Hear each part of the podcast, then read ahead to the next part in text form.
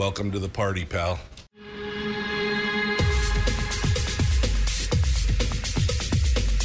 The, the Michael Duke Show. The greed and the entitlement is astounding to me. What more could you want from a low budget radio program? This is a dumpster fire. That was just BS. It is time to get a new perspective. We know just what you need, and we've got just the cure. Open wide and prepare for a steaming hot cup of freedom. I just don't fathom it. The Michael Dukes Show, streaming live across the world. Oh, baby. Live around the world at the internet, on the internet, in the internet, at the internet.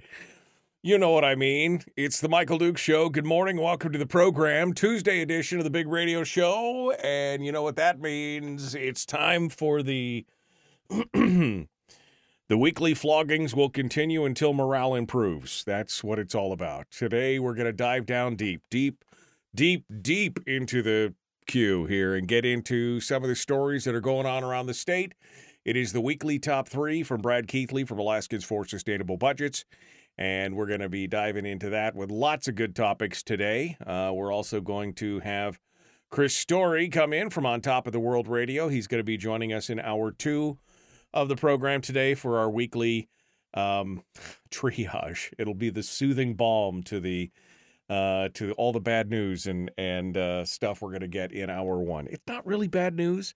It's just you know it's important stuff that we should be paying attention to. It's just frustrating. That's what it is. It's frustrating. Yes, I are the internet. Thank you very much, Brian. I appreciate that. Anyway, uh, we're getting ready to go and uh, diving right into it this morning. Uh, without further ado, let's uh, get started. We got a lot of stuff to go over. And uh, so we will bring Brad Keithley from Alaskans for Sustainable Budgets on board and we will get started. Hello, my friend. hello. How are you this morning? Good morning, Michael. I'm uh, I'm doing great. that intro every week, I just I, you just you just I, you know you can't I, wait. I wonder if I want to click it off. I know. I, you just can't wait because he's going to bring all the pain, bring all the pain. And, uh, you know, the thing is, Brad, is you do bring a valuable service here. We talk about these things. It's not always pleasant, but, uh, you know, neither is uh, neither is a root canal, but it's needed. So it's needed. So that's what it's all about. the root canal of radio. Exactly. I, I know. This is what we're we're bringing it down to. Uh, so I guess uh, we will. Uh, I guess we'll get things started and get uh, just kick things off. We're going to start off today.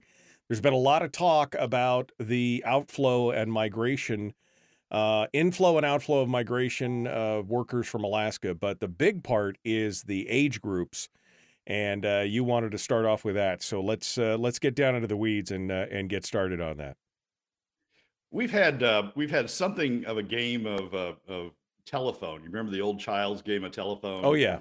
I I tell you something, you tell it to the next person, and by the time it gets to the last person, it's something entirely different from from where it started. Well, we are having something of a game of telephone um, here uh, in Alaska over uh, over what's going on with our population, and it's it's interesting and it's important. I mean, uh, we'll it it but but it's not it it's not well it's not well understood what's going on this this thing started when the Department of Labor uh, last week published a report, the headline of which was Alaska population remains similar in size from 2022 to 23.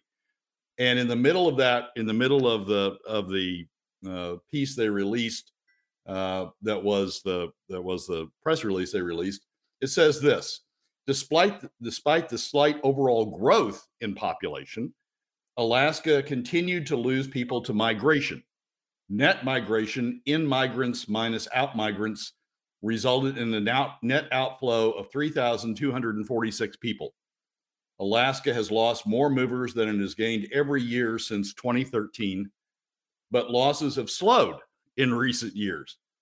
Alaska's 65 and older population grew 3%, and the 18 to 64 year old group what's now being referred to as the as the working age group declined by 0.2% declined by 0.2% so that's where this game of telephone started the next the, the, the next step uh, was an article that Alex DeMarban wrote uh, in the Anchorage Daily News. Headline Alaska's working age population continues its long decline, a headwind for the economy. Now, keep in mind that in the original report, they said Alaska's 65 and older population grew 3%, and the 18 to 64 year old population declined by 0.2%. And now we've got that translated into Alaska's working age population, the 18 to 64 group, continues its long decline, a headwind for the economy. And Alex does a good job going into sort of the history of this, going back to 2013 when this decline started um, and and really sort of steps through what's going on with uh, with respect to the population. But remember, this started with a with a press release that says the decline has been 0.2 percent. Then the next step is what's going on in the legislature with all this. And James Brooks wrote an article in the um, in the Beacon that's been picked up by the ADN and others. Alaska's work, working population loss casts long shadow over legislative session. And James does a, a great job talking about, you know, how everybody is using what began as a 0.2% decline in the population. James uh, uh, uh, does a good job describing what everybody's doing with this. And basically, what people are doing is saying, hey, we got a decline in working age population. That's horrible. My issue is the one that's causing it. Right and and he goes through he goes through a list. George Rauscher, uh, and a member of the uh, a member of the House Majority Co- Coalition, suggested that high electricity prices are contributing to the high cost of living, driving people out uh, of Alaska. Senator Pre- Senate President Gary Stevens said increased education funding uh, is necessary in order to keep people um, uh, in the state. Um, and then um, G- uh, Cathy Giessel said the lack of a pension program for state employees is deterring people from moving to the state to take state jobs. And the revival of the pension is the majority's uh, number two priority. So we've got all these people who are who are now taking this 0.2% population decline and blowing it up into hey, the real reason for it is my issue and the state needs to fund my issue more in George Rauscher's George Rauscher's case by spending more on in-state energy. In um, uh, Gary Stevens' case, spending more on K through 12. In Cathy Giessel's case, spending more on the defined pension program. Everybody, everybody is using this issue as a reason for for more more and more spending.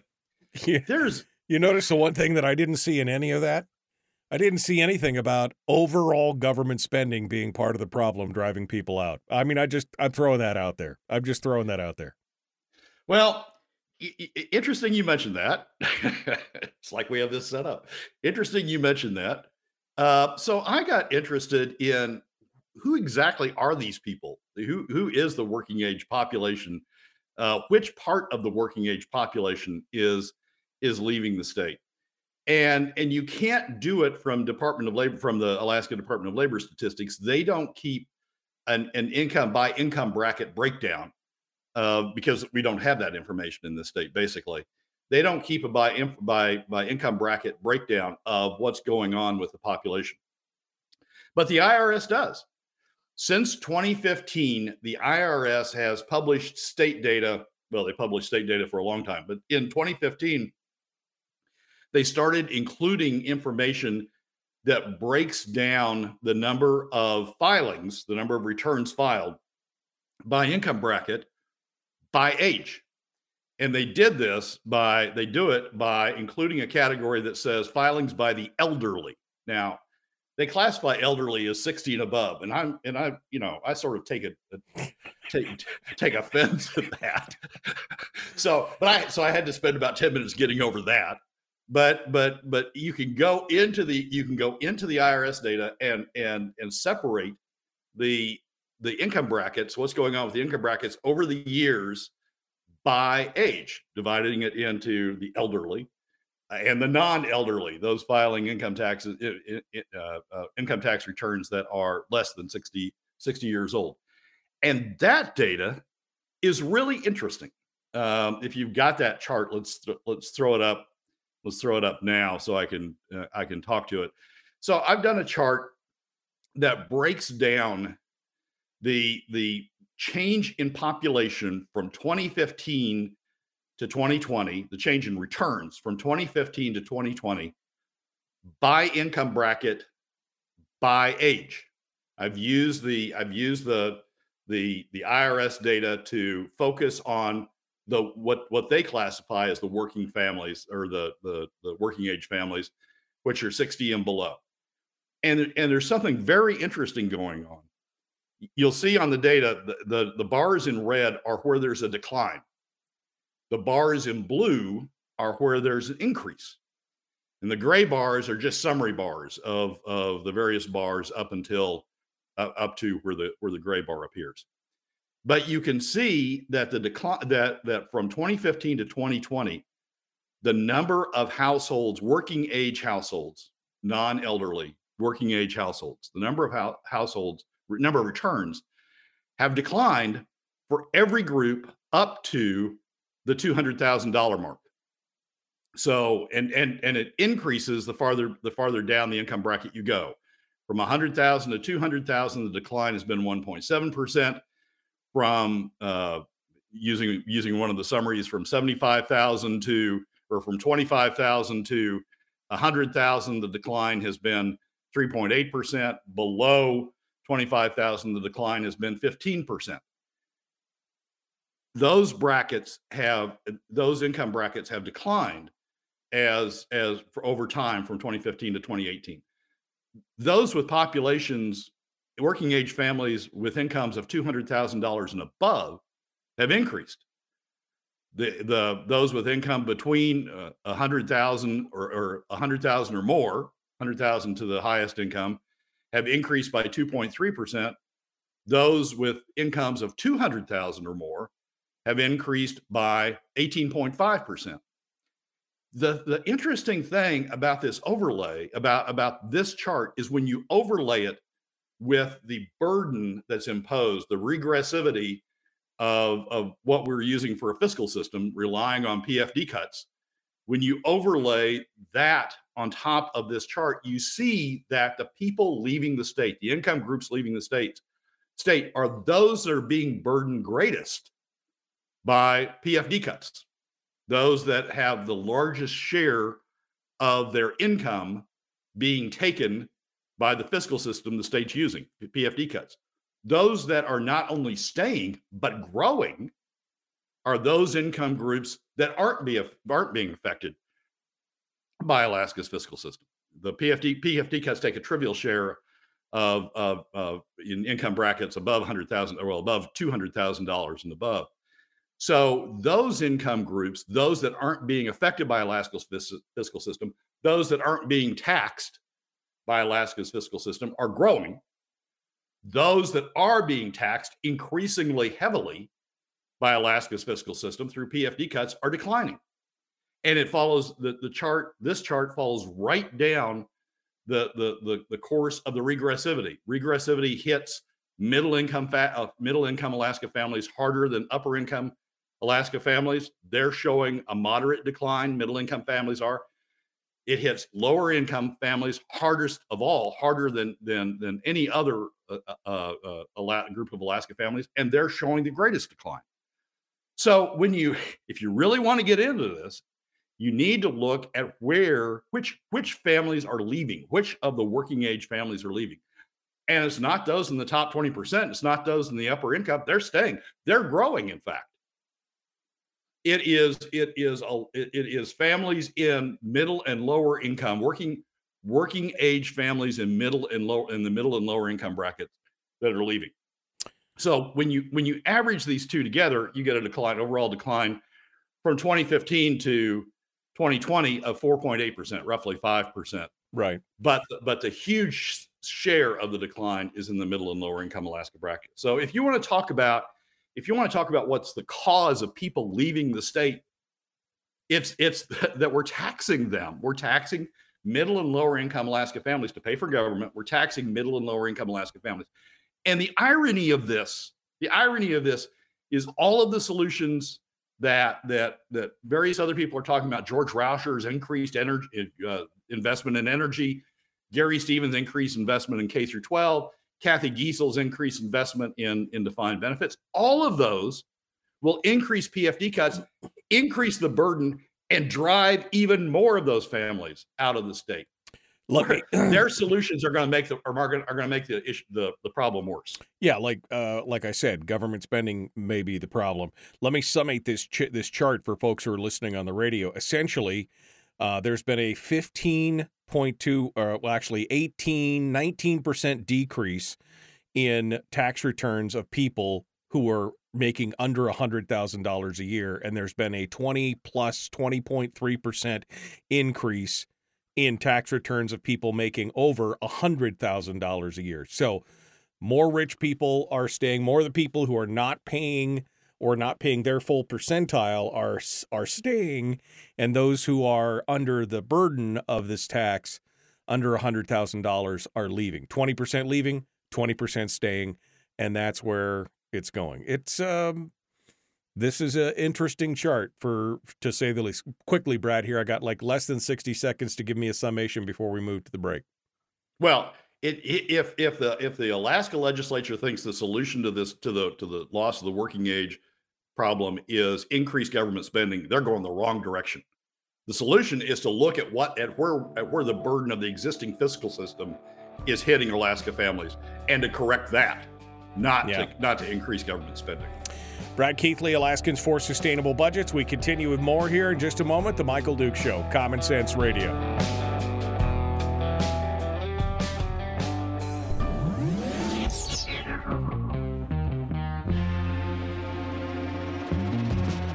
Running on 100% pure beard power. Oh, also some coffee.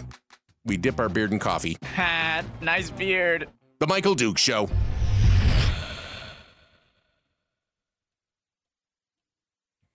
Okay, we're in the break uh, right now, Brad. Um, any final thoughts on this? I mean, this is a fascinating snapshot of. Uh, I mean, this is obviously not exhaustive, but it gives you a good snapshot of of what's happening in the state. I mean, this is again, he said uh, the an 11 year downward trend is what they're saying, but when you look at this, you realize uh, either more people in Alaska are making higher amounts of money or overall you're seeing where the majority of the exodus is coming from as far as dollars.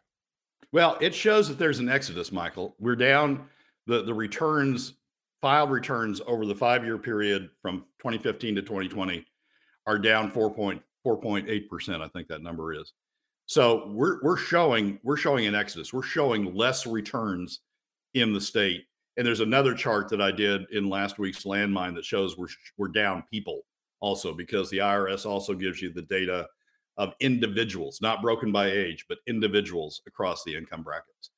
Um, and we're down we're down people, so we're we're bleeding people. I there there's the the the Department of Labor is exactly right with this. This this doesn't doesn't contradict that at all. We're bleeding people, but we're bleeding people from middle from the middle and lower income brackets the upper income brackets are doing just fine. In fact, they're growing. It's not just that they're holding their own; they're growing um, uh, over the last over the last five years. Returns in the upper income brackets are growing. It's middle and lower income Alaska families that uh, that were that were bleeding out. So we, we ought to. I mean, if the legislature is really going to get into this, if everybody's going to say, okay, the, the the template or the the touchstone this time is what does it do to our working to, to the loss of working age.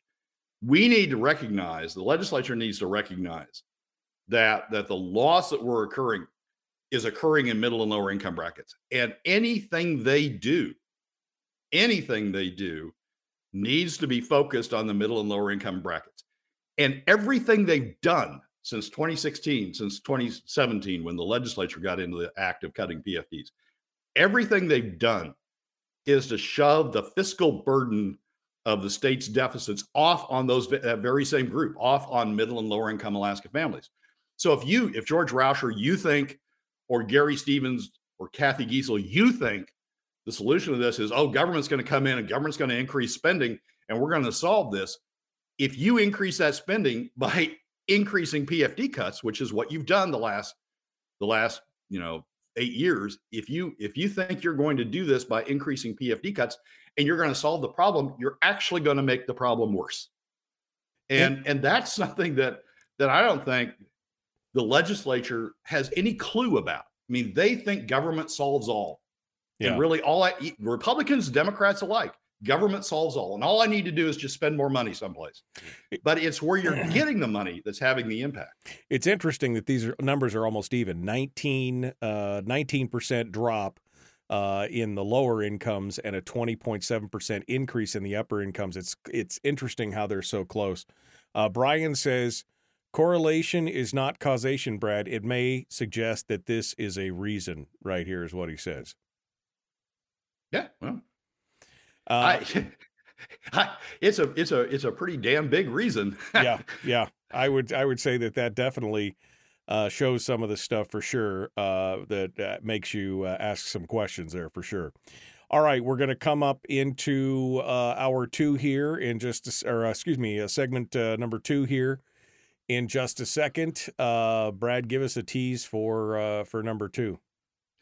We're going to talk about uh, some of the presentations this past week from DNR uh, and the legislative and public reaction to them about oil production. Uh, I think we're, I, I, I, don't think we're really getting the message we ought to be getting uh, from uh, from from the numbers that uh, that the state has told us about oil. Yeah, wait, you think? Uh, we're going to, uh, we'll continue that here in just a second. Brad Keithley, Alaskans for Sustainable Budgets is our guest. Please like and share the show. I know that that is uh, you guys get tired of me asking, and I get and I get tired of asking, but it's uh, one of the ways that we can help drive more people to the program each and every week. So we need your help on that. Give us a give us a helping hand on that if you would. Uh, Brad Keithley, uh, Alaskans for Sustainable Budgets. Let's get to it. The weekly top three continues right now. Brad Keithley joins us every week to discuss oil, gas, and the economic forecast of Alaska. It's the Michael Dukes Show.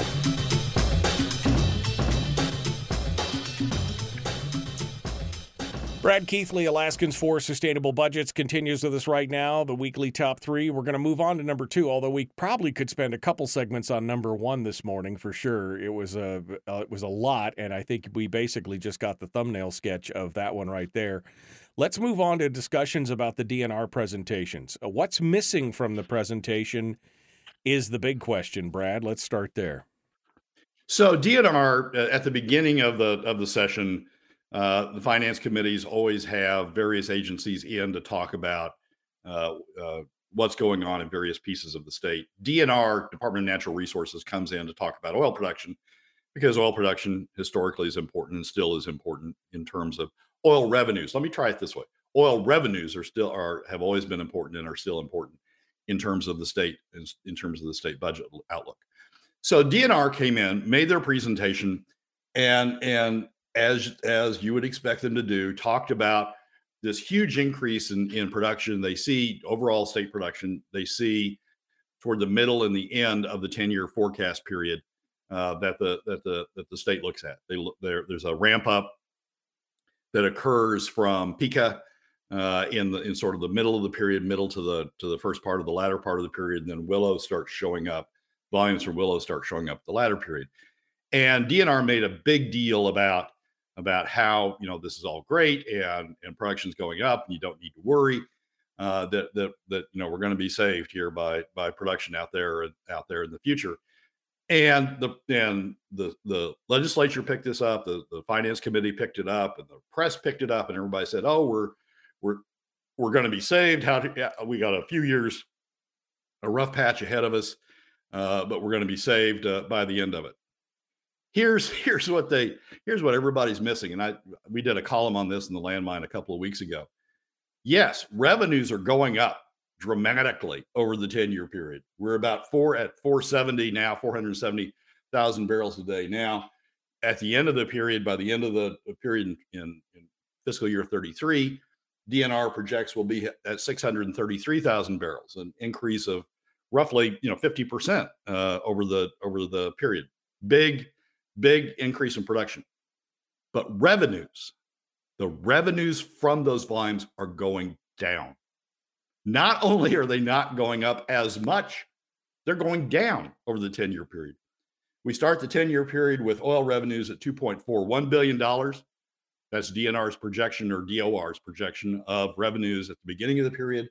At the end of the period, we're at $2.1 billion, $300 million less in terms of revenues from that oil than, than, than we were at the beginning of the period. So you've got volumes going up, big story, and you've got revenues going down. My problem was, my problem is DNR makes this big pitch during their presentation about, oh, we finally got volumes on the right track. We're going in the right direction. Don't touch oil taxes. I mean, they're the key to all this. That's why, you know, that's what everybody says. It's it's why we're having this big, this big, this big production boost. Revenues are going down. From the from the state revenues are going from the standpoint of the state, honestly, I don't care much about where production volumes are going. It's nice to have them going up. It's nice to say that Alaska is producing more widgets uh, than it used to. But what's the meaning to the state? And remember, these are state volumes. They're out, they're on state lands. What's the meaning to the state? What's the value to the state from that increased production? And the answer is the volumes are going down, or the re- the revenues are going down. That's the story. The story ought to be, hey, we're getting these big increase in, in production volumes, but we're not getting any revenues. In fact, we're losing revenues out of out of these big increase in production volumes. What's what's the story? What what's going on there? And shouldn't we be doing something about it so that the state receives some sort of similar benefit from oil from oil volumes going up in terms of in terms of revenues going up? Now, the state would say, DNR would say, oh well, you know what, what's really going on out there at the end of the period is is the impact of all the investments made in willow and those flowing in Pikka and those flowing through the way we calculate oil taxes and it'll all be better. We'll finally get some increase in revenues out there in the 2030s someplace. It'll all catch up out there in the 2030s someplace. Well yeah but we got to survive the 2020s before we ever get to the right. 2030s and frankly i'm not sure that happens I mean, I've looked at the DNR analysis on Alpine. I've looked or on Willow rather. I've looked at what's go- at the trends that are going on in the 10 year period in terms of the projection period. And I'm not sure that happens out there in the 2030s. I mean, it's a nice story and you can say it because you don't have any numbers that contradict it because your window ends at 2033. But I don't think it happens. And and and so we, we've got we've got all this press and all of these people saying, yeah, We've done it. We got production up. Well, folks, we've got it up at the expense of revenues. And the real story from the standpoint of the state needs to be revenues, not just producing more widgets. So, what should we be doing? Should we be talking about the oil taxes? Should we be looking at it and saying these this was too much? We've given away the farm in the short term for some long term or potential long term gain. Should we be looking at? Uh, I mean, should we be looking at the tax schedules for these kind of things? Absolutely. Absolutely. I wrote a column. We wrote a column in the landmine a few weeks ago that said, you know, the state's leaving money on the table in terms of oil taxes. Oil taxes it, it, to, to get investment re, restarted. I mean, we were we were at the tail end of investment. We were we were the we were lagging the industry by a lot in the in the late 20 2000s and the early 20 teens. To get oil investment restarted, we needed to come in and we needed to reform the oil tax system. It was it was m- pushing investment away from Alaska. We did that. But, you know, you don't do everything perfectly when when you do it. And you need to keep track of what's going on with the results of what you've done at the time you did it. And what's happened is there are some things that got happened that that that, that some some consequences of what was done with oil taxes that need to be changed in order for the state to get the revenues. Remember the important part to the state of production volumes is revenues, not just more widgets, but revenues. on a finite we resource. Do, we need on a to finite, do some things that get that get more revenue on a finite resource, right? I mean, this is not a renewable. This is something that's finite.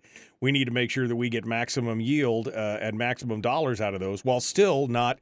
It's a balance. Obviously, you want to keep the investment up, but you're you have a finite resource. We need to be getting the maximum we can out of the taxation, and if it's showing that we're losing money in the long run or receiving more, receiving less for more volume, that's a problem.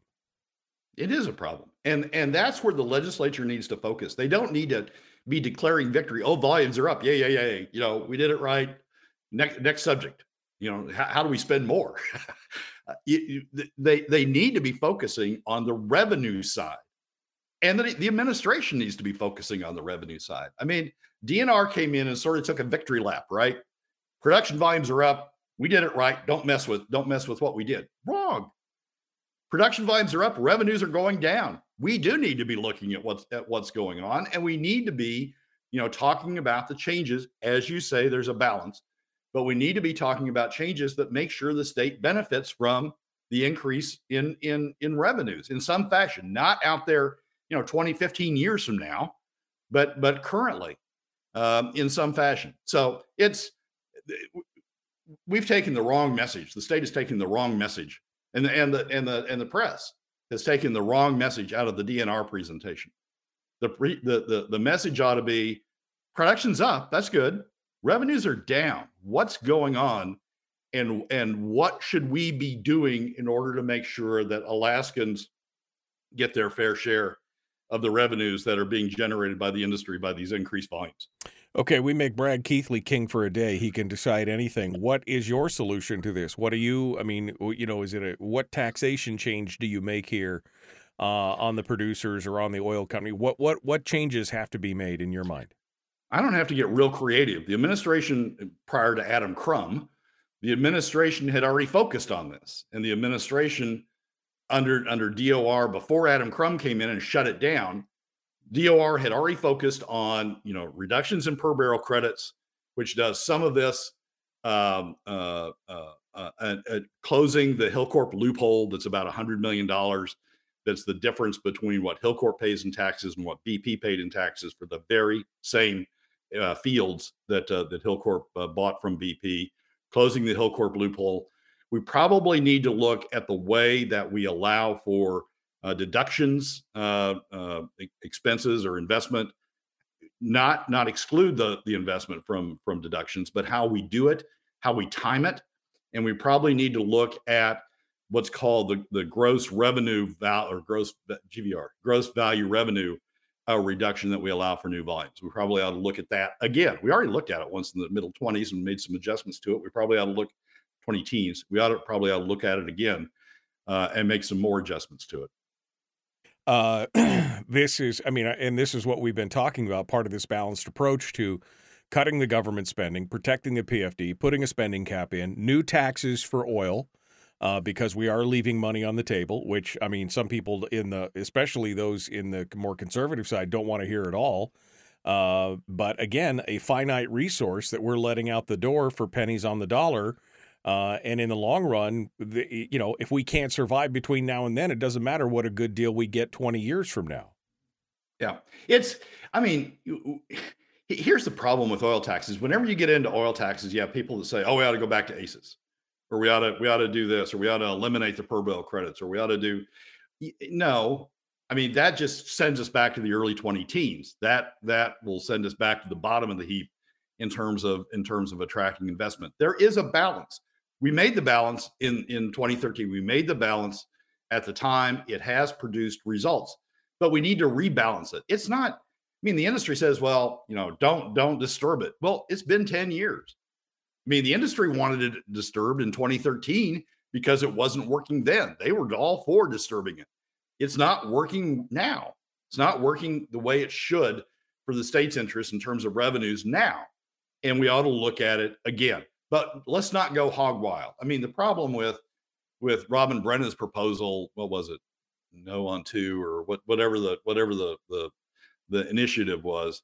Uh, the problem is it went, went way too far. So you're you're you're going here we are now here we're way over here. That's how much the industry ought to be you know giving to the state. No, that sends us back to the early 20 teens. let's find a way in the middle. But we ought to be looking for the place in the middle. And and and having presentations by DNR and the press being, oh, all all's rosy because production's going up. That's not the issue. The issue is revenue. The revenue is going down. We ought to be looking at ways to, to ways to fix that, balance it, and fix it. All right, uh, number three, Brad. Quickly here, give me a tease for number three before we hit the road. I don't want to make a big deal of a couple of things, but I do want to mention that I have a couple of concerns that are coming up. One is about the K through 12, what's going on with K through 12, and the other is about HJR 7, the, the the PFD constitutional amendment. And I and I want to raise those concerns and and and sort of outline what the concerns are. I don't want to trash the bills, but I want to raise the concerns I have with them. All right, Brad Keithley, Alaskans for Sustainable Budgets. We continue in just a moment. The Michael Dukes Show, common sense, liberty based, free thinking radio.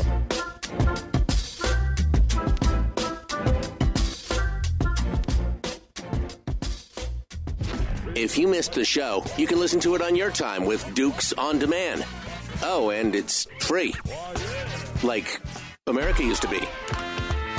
Streaming live every weekday morning on Facebook Live and MichaelDukesShow.com. Okay, we're in the break right now. Uh, Brad Keithley, Alaskans for Sustainable Budgets. Um, let's see. Um, I'm just going back here. Rob Meyer says, Funny how oil production and prices are the first thing in the agenda for finance, but not the rest of the economy. Again, this goes right back to that whole idea of that divorcing of as long as the public economy is doing great, we're all doing great. We're all doing great. Um, lose a little here, lose a little there, but we make up for it on volume. that that's some classic stuff right there. That is uh, that is for sure. Um, just going through. We need to drill, baby, drill. Well, the and and and I think is part of it is. Uh, uh, part of it is, you know, we could drill more all we want, but if we receive less revenue for more re- production, still, I mean, that's a declining. You know, I mean, you could only make up for it in volume for so many times, and we're still, you know, we're still, if we're paying out for credits and other things, I mean, the whole thing needs to be reevaluated at some point, right?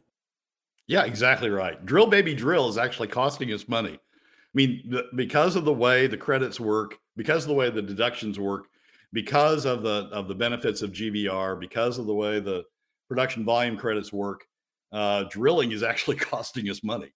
Uh, we know that from Willow. I mean, DNR DO, DOR has done the analysis that says we're losing money in the first few years from Willow.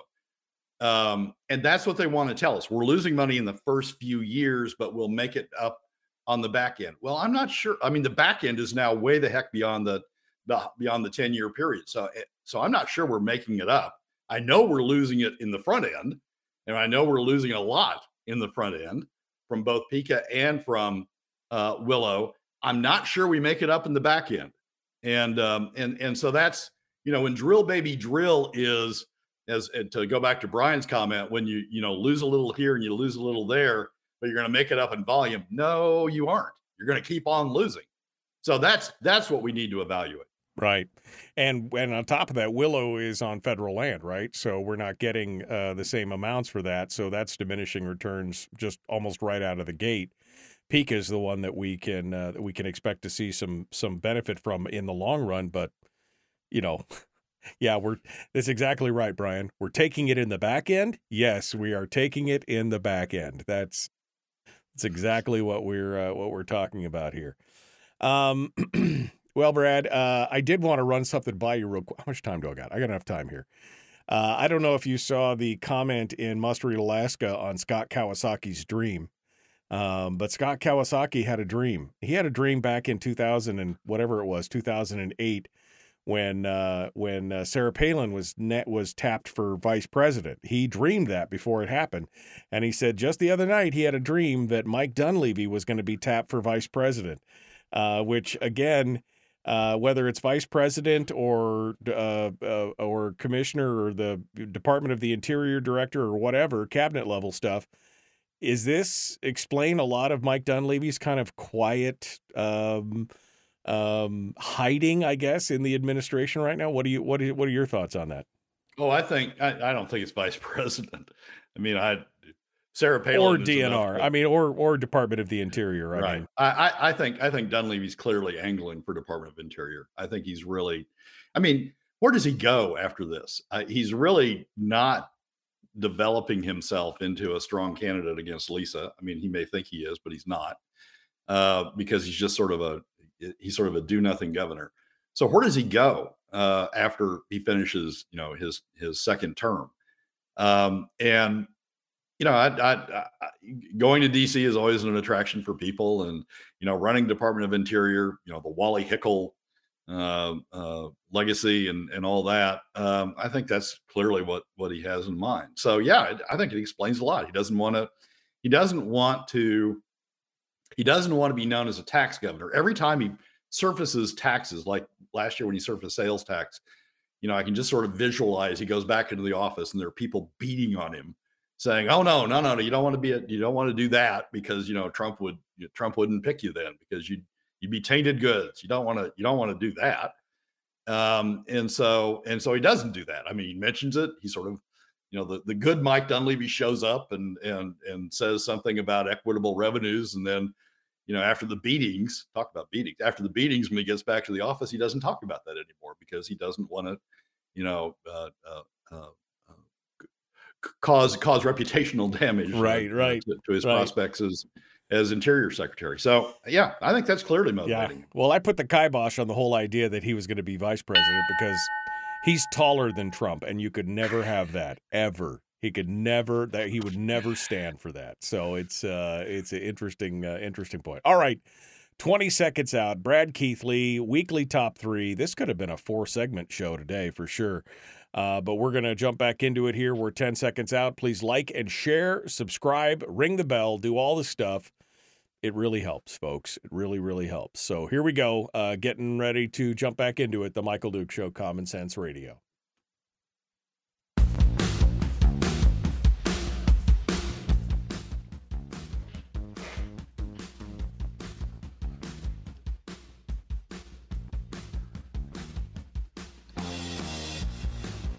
All right, we're back. Brad Keithley is our guest. Uh, final segment of the weekly top three. Today he's got uh, I've got some splaining to do. We got some questions, a couple of concerns on the K through 12 bill and on the PFD constitutional amendment. Uh, Brad, let's uh, let's let's get to it. Well, I didn't I didn't want to do full segments on these because full segments tend I tend to bash things and I and I don't really want to bash these, but I, I do want to surface what I think are issues about these. K through 12 K through 12 to me is numbers. Uh, last year, the legislature passed an increase, the one-time increase for K through 12, which was 174 million dollars. The governor vetoed it down to 87 million dollars. Well, now, now with the with the what's going on with K through 12 now in, in the in the House Rules Committee, I mean, I think the perceptions out there is that the House Rules Committee is holding the line. They've decreased. They're de- they're decreasing the the the grab that the that the K through 12 industry is trying to make for additional monies, and um, and and and they're doing really good things. He, here's the numbers. Keep in mind that last year the legislature passed the one-time increase the legislature passed was 174 million dollars. The the total of what's now in the in what came out of House rules, the total increased spending that came out of House rules is about 210 million dollars. $30 million more, $40 million more than was than the than the legislature passed last year. And remember that the governor vetoed the 174 million down to 87 million. And so it, compared to those numbers, the what's coming out of House rules is 210 million dollars. Now, 20 million of that is for uh, is for broadband. So right. take that off uh, and and don't include that in the calculation for K through 12. That's still $190 million, $16 million more than the legislature passed last year for the one time before the before the governor vetoed it. What's going on is not so much that that the rules committee decreased spending, they've decreased it on on the BSA, the portion that goes to the BSA, but they've increased it a bunch of other places that in, that that that produces a package that costs more than what the one-time increase that the legislature passed uh, last legislature was. My concern is this. Okay, so let's say let's say the right place to draw the line is 190 million dollars. Well, we're not we're far from through dealing with the BSA, right? People are going to press on increasing the BSA. So we've got it. We've got a package that the governor has that that the rules committee has tilted to increase spending elsewhere. To pay for that, they've essentially decreased BSA. If people push to increase the BSA, what's what's going to happen on the other side? The stuff that the governor wanted to spend. If you look at Congress, what they do is they spend on both. I mean, their their vision of com- Right. compromise is let's just keep spending on everything. And and my concern is that K through 12 is is going to rapidly get out of control here uh, as people make proposals for BSA. If you're gonna if you're gonna increase the BSA, you got to decrease decrease it elsewhere, or else you're going to end up with a 500 million dollar, a half billion dollar uh, K through 12 bill. That's my concern on K through 12. The second, can- before before you get into the second, let me comment because in having some conversations with some of the folks, and I think uh, Shelley Hughes mentioned it yesterday and everything else, what they're trying to do is spend the amount. I i i you know, uh, close to the amount to what people were looking for in the BSA, but instead of putting it into the BSA where it ends up in administrative and classroom and everything else, they said that they're trying to make it more programmatic so that that money ends up in the classroom and has some accountability. That's their argument. What do you say to that? Well, I, I I get that. I mean, they're still spending more than than what the legislature passed last year to increase the BSA on a one-time basis. They're still spending more, but I, I get what they're doing. But the but the problem is it's not the, K through 12 industry is far from finished push, pushing back. Public K through 12 industry is far from from finished pushing back and wanting an increase to the BSA. That Senate certainly is going to push for an increase to the BSA. So as it goes through the process, if there is if there is consensus to increase the BSA, either the governor's going to have to cut back on what he's trying to do with the other stuff, or we're going to end up, as I say, with a five hundred million dollar, a half a billion dollar package by we're, by the time we're finished between what's the what the governor wants to prioritize and what happens on the BSA side. Okay. All right. I just wanted to throw that out there as kind of a devil's advocacy thing because that's what I'm hearing from folks. Uh, and that's kind of what Shelley Hughes said yesterday. The bottom line is the question, the big question always remains is who pays for all this stuff, regardless of where it goes and who it comes from, who pays in the long run. So I'm sorry, Brad, go ahead. No, we know who pays middle and lower income Alaska families. We know who's leaving the state, uh, middle and lower income Alaska families. Um, all right, on HJR seven, this is um, the proposal, the the the current PFD proposal on the on the table, and I guess my concern is I'm not sure what it's going to resolve. The, the the the current proposal on the table now is to have a constitutional amendment that doesn't constitutionalize a PFD amount, it constitutionalizes setting the amount by statute. So, so whatever the statute says will will have the benefit of having been constitutionalized, and it will be recognized as constitutional as a constitutional amount, as opposed to as opposed to just a mere statutory amount that that we've had. Um, but it's but it's still going to be set by statute. So that means 21 plus 11 plus a governor can change it. It's probably good, you know, as long as Dunleavy's governor, because if the legislature tried to change the statute um, uh, by uh, by reducing what, what's in the current statutory amount, the governor would likely veto that bill.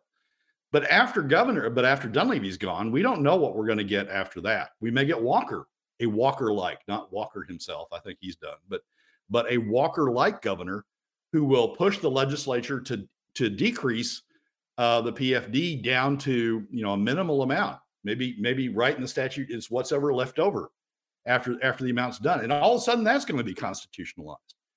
I I understand why why why the legisl uh, why the why people are pushing that. I, I I get that the that you can't put the forces together to get a constitutionalized PFD amount now. I, and and this is sort of the best you can get, but I'm not sure what it's getting us.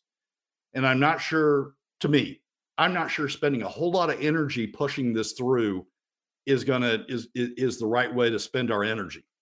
To me, the right way to spend the energy is to continue to talk about the balanced, comprehensive approach and making a constitutionalized PFD amount part of that approach. Maybe you don't get it through this legislature. and I think that I think that's what the I think that's what Ben Carpenter's conclusion has been. So let's let's try to do something else. But but I'm not sure this fallback position of of doing it by statute is going to get us. I mean, as I say, as long as Dunleavy's governor, maybe maybe you know we're good. But Dunleavy's not going to be governor forever. And in the next legislature, it may be in, in the next governor, it may come back to come back to bite us. So I'm I'm I'm concerned that we're going to spend a whole lot of energy doing something and in the end and the end result isn't going to be what we think it is it's going to be something that that that not only doesn't advance the ball much it, uh, it it could come back to bite us well and we still end up with two competing uh, statutes, right? We still end up with the POMV statute and the permanent fund, the original permanent fund statute. And it looks like, apparently, uh, according to what just happened on last Thursday, we've been ignoring the Constitution anyway. So, what's another constitutional, you know, it's ignoring another constitutional mandate uh, in the long run uh, on that. Uh, I mean, ideally, this would set, you know, ideally a PFD statute or a PFD change in the Constitution would enshrine something like the original formula in the Constitution, so there wouldn't be any there wouldn't be any question at that point, right? Yep, exactly. I mean, 50-50 that the that the that the uh, that the and this was Dunleavy's proposal at one, point that the permanent fund earnings will be split 50-50 in the Constitution done. We don't debate that anymore. That's the baseline. This sets up a sets up a situation where we keep debating it every year. You know, people say, "Well, let's let's amend let, let's amend the statute to re, to reduce it, or let's amend the statute to do something else with it, or let's." You know, the the argument in the the argument in House Judiciary was, well, it ensures that we at least get a dollar every year, that there is a PFD every year. That's a win, right? I mean, I well, mean, let, it it does. Let, let, let, us focus on the big picture and not and not look for the for a you know the second best. Theoretically, it does take it out of the appropriations process, but theoretically, I mean, at this point, right? I mean, that's the that's the theory. Um, we're not sure that that's what it would actually happen. It may just continue to have this ball go back and forth. Uh, quickly, Brad, final thoughts. Uh, Thirty seconds. Go. Well, we're early in early days of the legislature. There's a lot to a lot to go on. But keep my suggestion is keep following the numbers. Keep uh, particularly on K twelve, but you know all the issues. Keep following what the what yep. the numbers tell you. Brad Keithley, Alaskans for Sustainable Budgets. Brad, thank you so much. Appreciate you coming on board. Michael, as always, thanks for having me. Folks, we got uh, more coming up. Hour two dead ahead. The Michael Dukes Show, Common Sense Radio.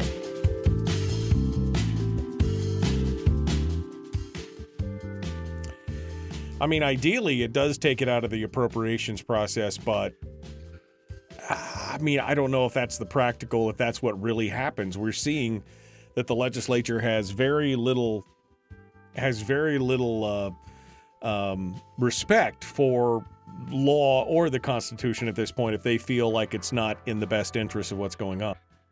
Yeah, and there's there's a couple of things, Michael. I mean, I again, I don't want to. I don't. I'm not trying to cast a whole lot of you know adversity on on the proposal because Ben is, I think, in good faith trying to, you know, do what he can. But here's what it says: each fiscal year without appropriation, an amount determined by the formula set out in law shall be transferred from the earnings reserve account, in the permanent fund, to the general fund. The amount transferred from the earnings reserve account shall not exceed the balance of the earnings reserve account.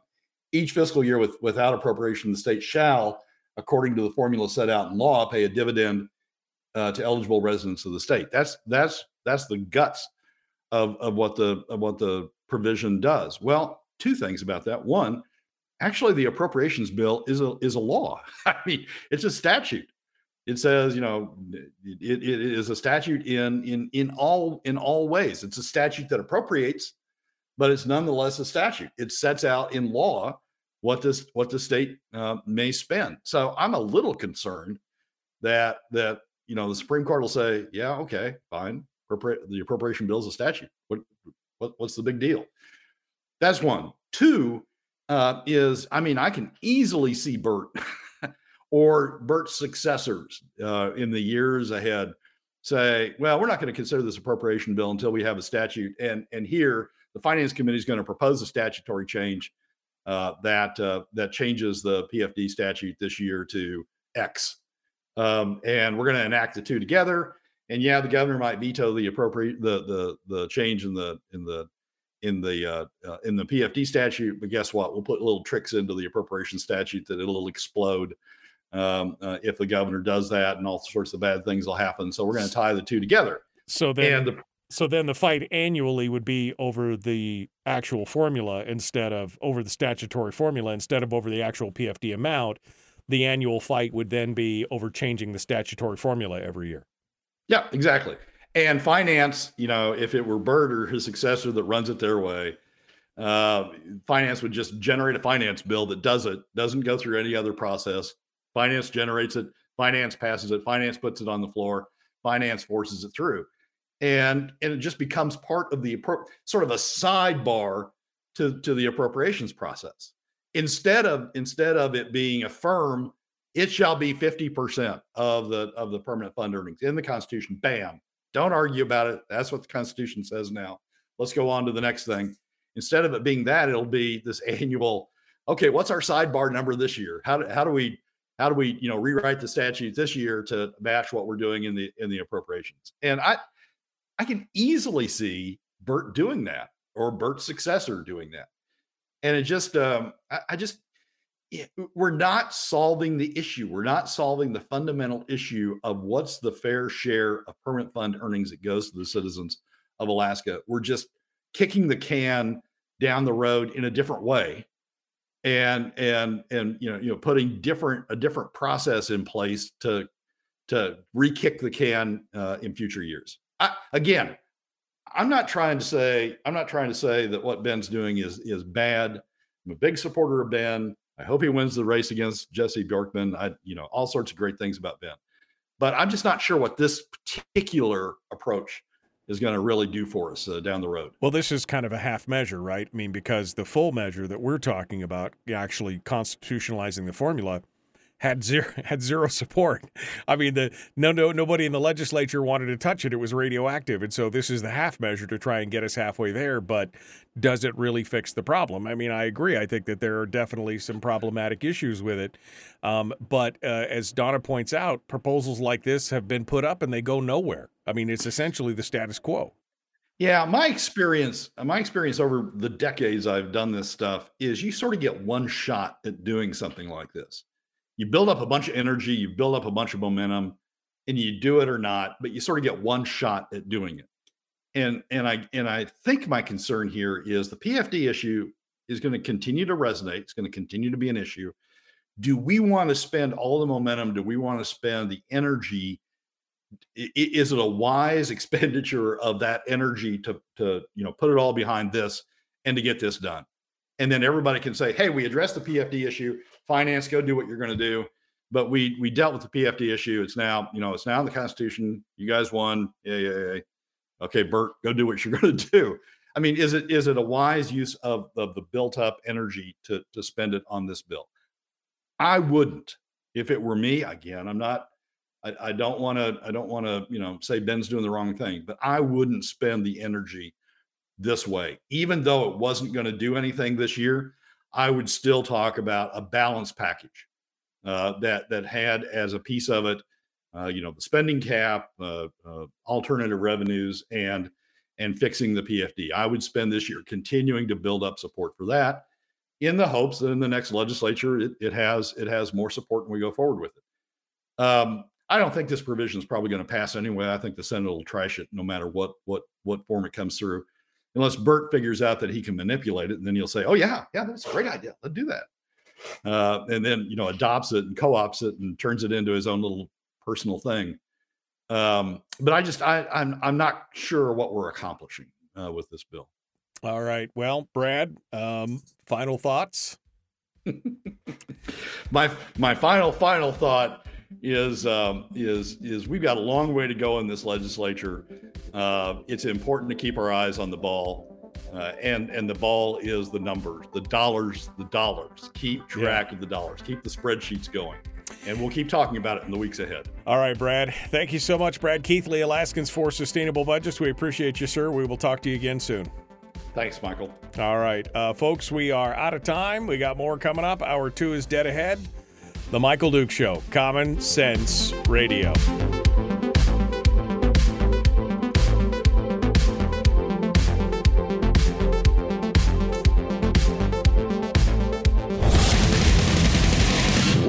buddy. Put that thing back in its holster. We haven't gone anywhere. I don't understand. Check out the MichaelDukesShow.com for information on how to get access to the podcast. Welcome to the party, pal.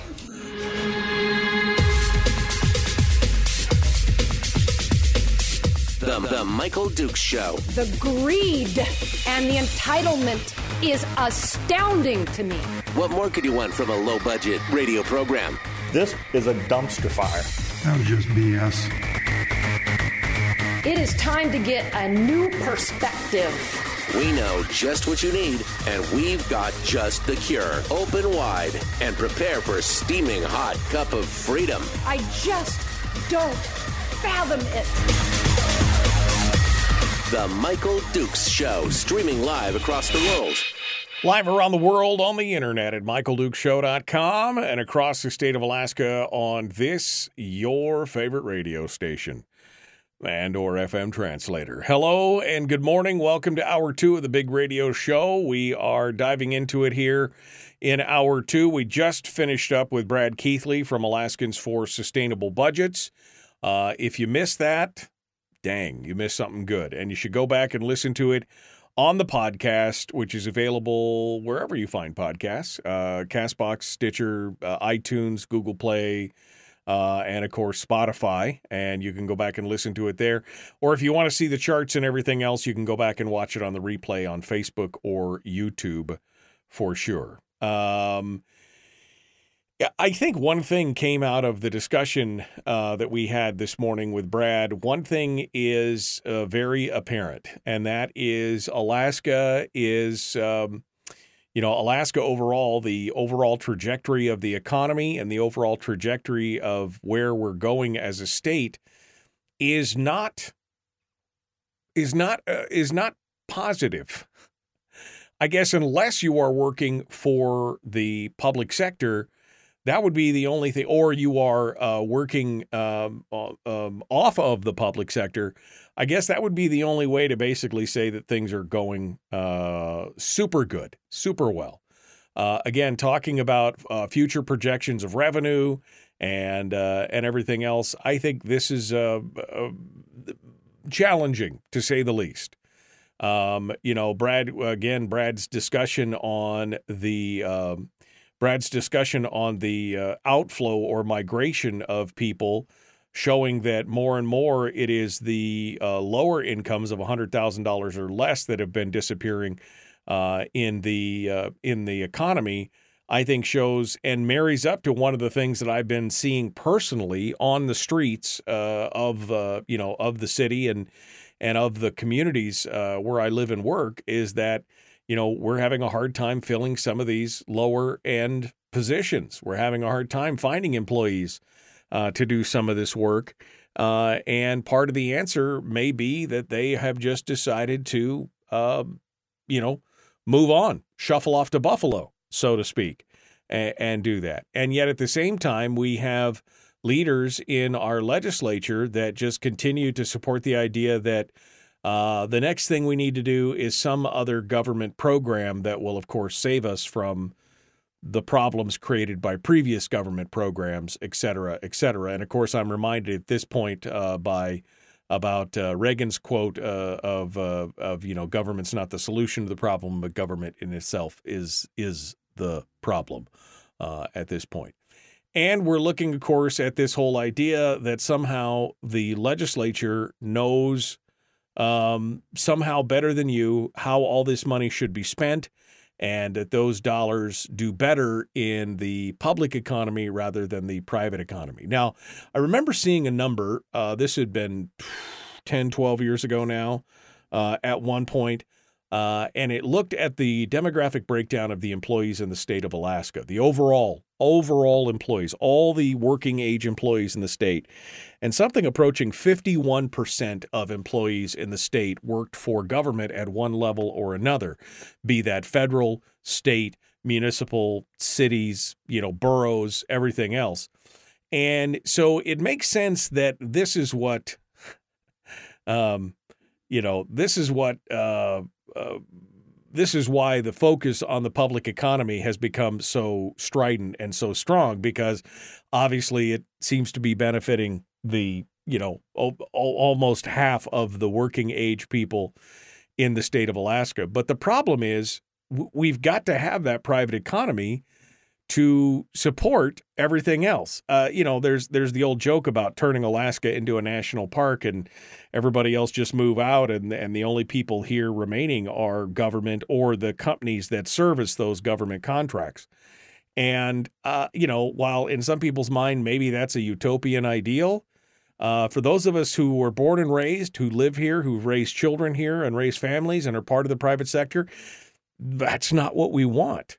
You know, we want an economy that uh, that is uh, strong, that grows for us, that allows us to succeed, uh, that uh, doesn't uh, you know take all the dollars and and and harm the economy. And the fact that they've continued to take the PFD, a big chunk of it, over the course of the last eight years, has not helped us at all. In fact, it has been tremendously detrimental to the economy. And as Brad has pointed out many times, ISER and others have said that it is the largest negative impact to the overall Alaska economy by taking that money out of the private sector where it can do the most good, where that money has been shown to not only, you know, bolster the economy by, you know, people buying big screen TVs or new tires for their cars or whatever, but also, of course, to foster entrepreneurship and other things um, is uh, is pretty crazy. And if you want a, a perfect example of how the private sector has answered these questions in the past versus the public sector spending,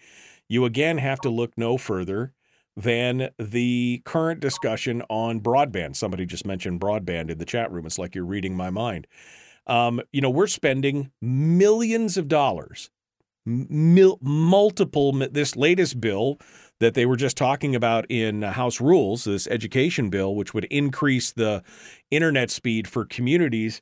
Um, but uh, you know, from 25, what was it, 25 megabits down up to 100 megabits, which who can live with 100 megabits of download anymore? Right? I mean, who can live with? I mean, I don't know how anybody makes it in this day and age without at least half a gig download speed just based on everything that's going on.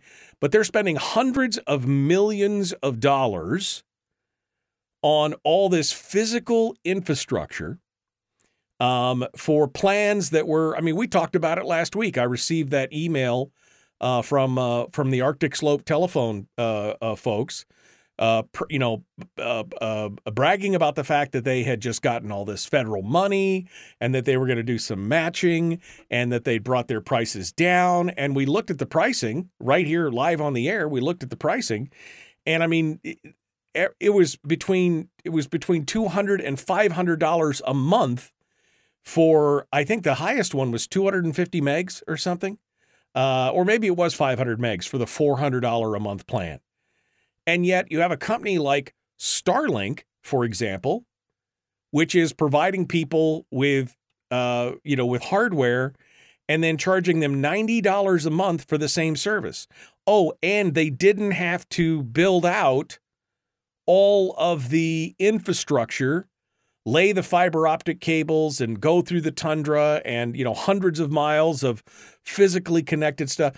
And and and people are are having great success with the Starlink system. And instead, we are just bound and determined to do it the government's way, which is, as usual, five times more expensive, takes longer, less reliable, and in the long run takes all that money out of the private sector. Um, I mean, it's it's pretty it's pretty astonishing. I mean, if you walked up with a twenty million dollar check to Star uh, to Starlink and said we want to buy X number of units at a discount, and here's twenty million bucks, do you think that they wouldn't cut you some kind of sweet deal on that?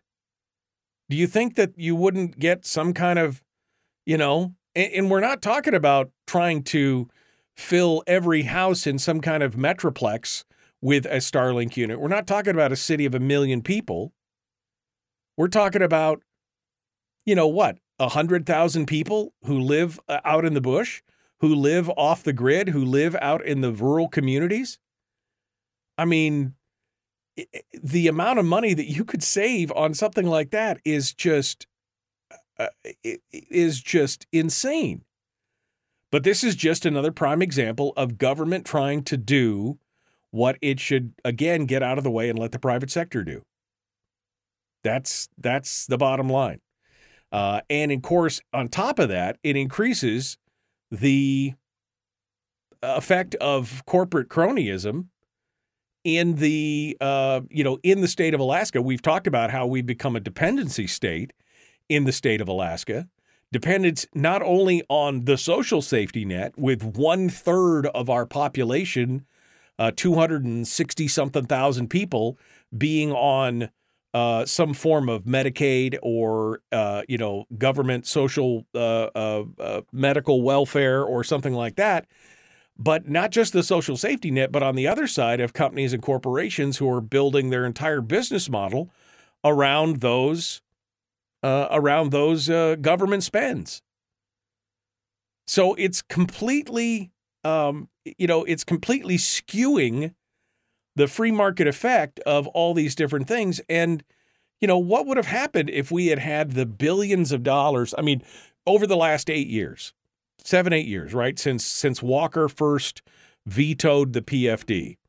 Um, and he's taken, I mean, every year they take nearly a billion dollars a year out of the economy or more. Let's just average it out to a billion dollars. What could we have done in this economy with eight more billion dollars in the private economy? What could have that what could that have done? Not just again in the people who are going about and buying things at the local stores uh, or doing things like that. But again, in the entrepreneurship of people pooling their money together to start a business. I mean, if you had a family of four and you got your four thousand dollars PF, your four thousand dollar PFD, you could have had a sixteen or twenty thousand dollar nest egg to start a business instead of the nine hundred and eighty seven dollar PFD that you got that allowed you to, you know, basically it wasn't enough to do anything really strongly. So you bought tires for your car and put uh, and put uh, heating oil in the tank. Which again, before I moved down here to the South Central area, that's what we did every year. Whenever we got a dividend, we used it. We put, you know, new tires on a car. We filled up the heating oil tank. We put a few dollars away in case something happened or a car broke during the winter, and that was it when the dividend really first started to grow, that was in 2014. That was the first year that we got some really solid dividend returns and we were getting checks of upwards of almost $3,000 per person. That's when we were able to put some of that money aside and say, we can use this to help. And I started a business in 2014. And at that point, you're like, you know, what could we do with it? Instead, the government saw that and said, ooh, that's, we oh, we need that money. We need that money. And because we know better than you how to spend it. And that's, again, part of the whole problem here is that we've got a generation of folks who are in the legislature that believe that they know better than us how to spend that money. They believe that as long as the public economy is running strong and getting all the dollars that it needs, that the everything's fine, fine, just fine. Reminds me of the meme of the dog in the coffee house drinking his coffee while the coffee house is burning down around him. This is fine. And that's where we're at with this complete and total disconnect between the public and the private economy. Now, no other state in the union is facing this because no other state in the union uh, is receiving their revenue from outside of the private sector they're in some way, whether it's a sales tax, an income tax, some other kind of some other form of taxation is theft, they are receiving at least they are tied to the private economy in that regards. In Alaska, they can just kind of do what they want to do. And that's why we've seen this growth out here. Now, you've got a couple choices on how you can do it. You could continue to fight this, or you can, as one of my friends said, live off the enemy supply line. He was participating in some program getting a bunch of government money and i said dude that's like totally antithetical to what you believe in. I mean that's totally he goes look it's happening. We can't stop it. I might as well live off the enemy supply line until they run out of money and i'll just you know continue to benefit until then and maybe that's it maybe you start a business that does nothing but service government uh, contracts maybe that's what you need to do Um, I don't know if I don't think I could do that personally, just because it just irritates me so bad. But maybe that's the answer. Maybe that's the answer for you and your family. Or maybe we continue to fight and maybe we bring more people on board and maybe we're able to do it. I don't know.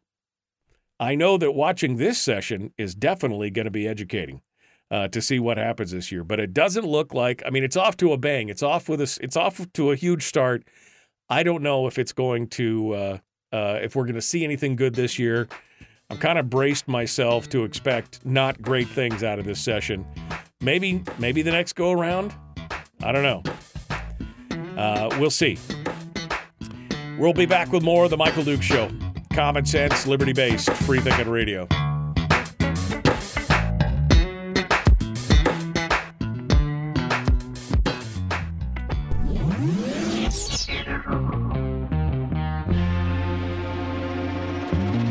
Listened to by more staffers in Juneau than any other show. Because their bosses told them to. And after what they just heard, oh man, they're gonna be pissed. You're a bad, bad man. The Michael Dukes Show.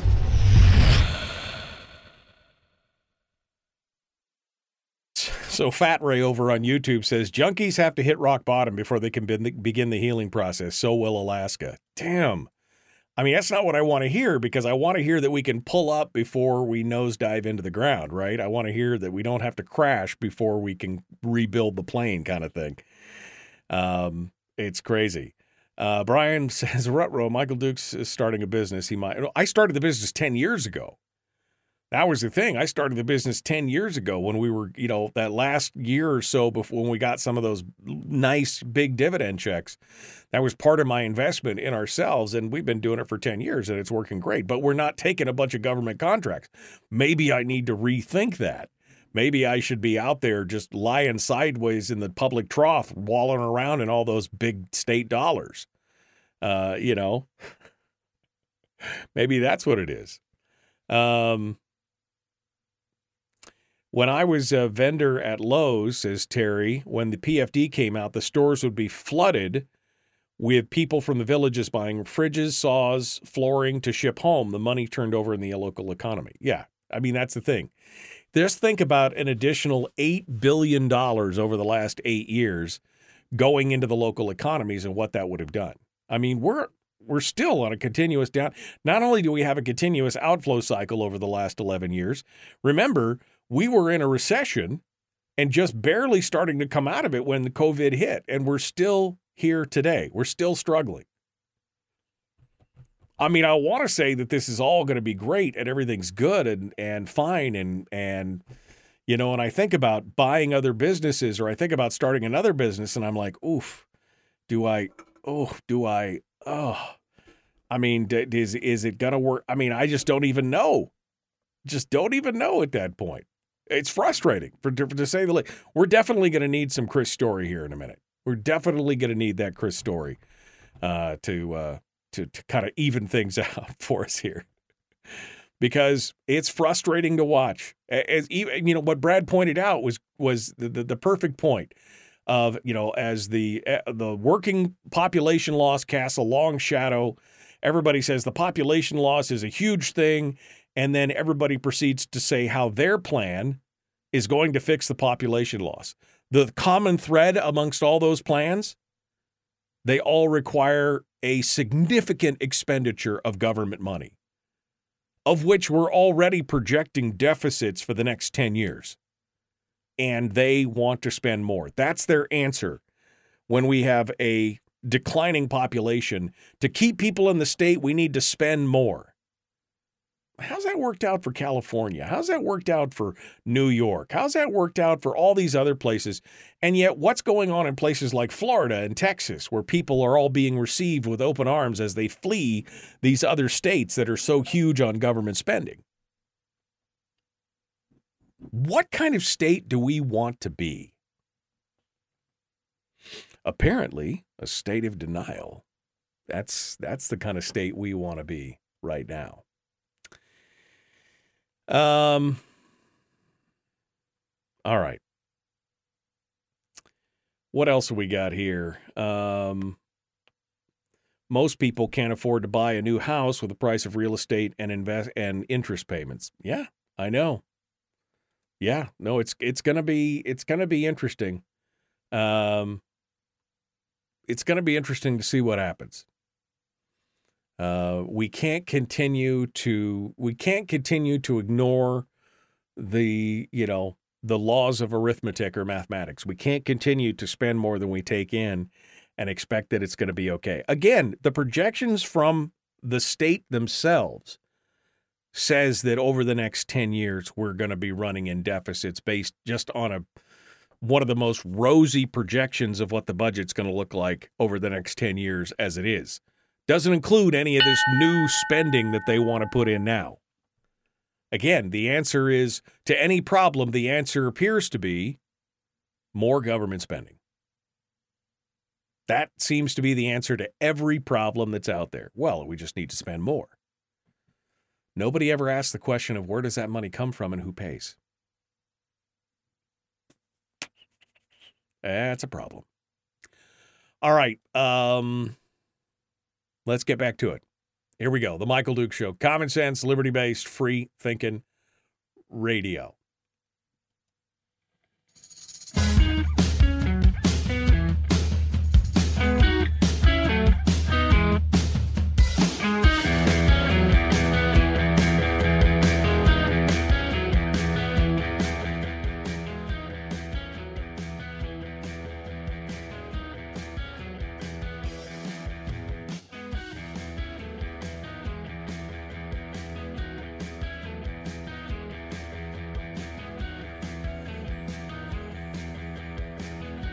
And now everybody's like, oh man, you just stole my happy thought. What's up with it?